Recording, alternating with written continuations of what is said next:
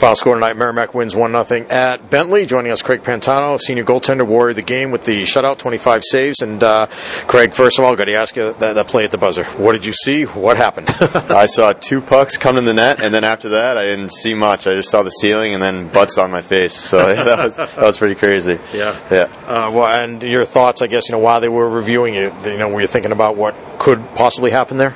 Yeah, so I didn't see it, but I guess the puck went off the post, and some of the Bentley guys were acting like it went in, so they were just Yeah. reviewing to see if it went in. Yeah. Okay. Um, you know, a crazy game, close game tonight. Last weekend, you guys, you know, were on the other end of the score, one nothing. Tonight, you you had the lead most of the game, that one nothing lead, and you made it stand up. Yeah, that was great. It's uh, better to be on the one nothing side winning than the losing side. So it was awesome to get our first win. Yeah.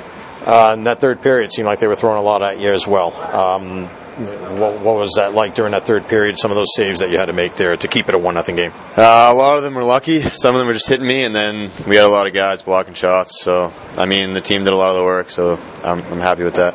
And uh, by virtue of getting the shutout, getting the, the one nothing win, you got your coach Scott Borek his first win. Uh, what was, what was the, the feeling there? Uh, it's awesome for him. I'm glad to get his first one. Happened a little bit too late. We should have got one last weekend, but everybody's very happy for him to get his first win. All right, thanks a lot, Craig. I know you guys got to get going. Best of luck tomorrow night down at Army. Craig Pantano, warrior of the game. Congratulations. Thank you very much.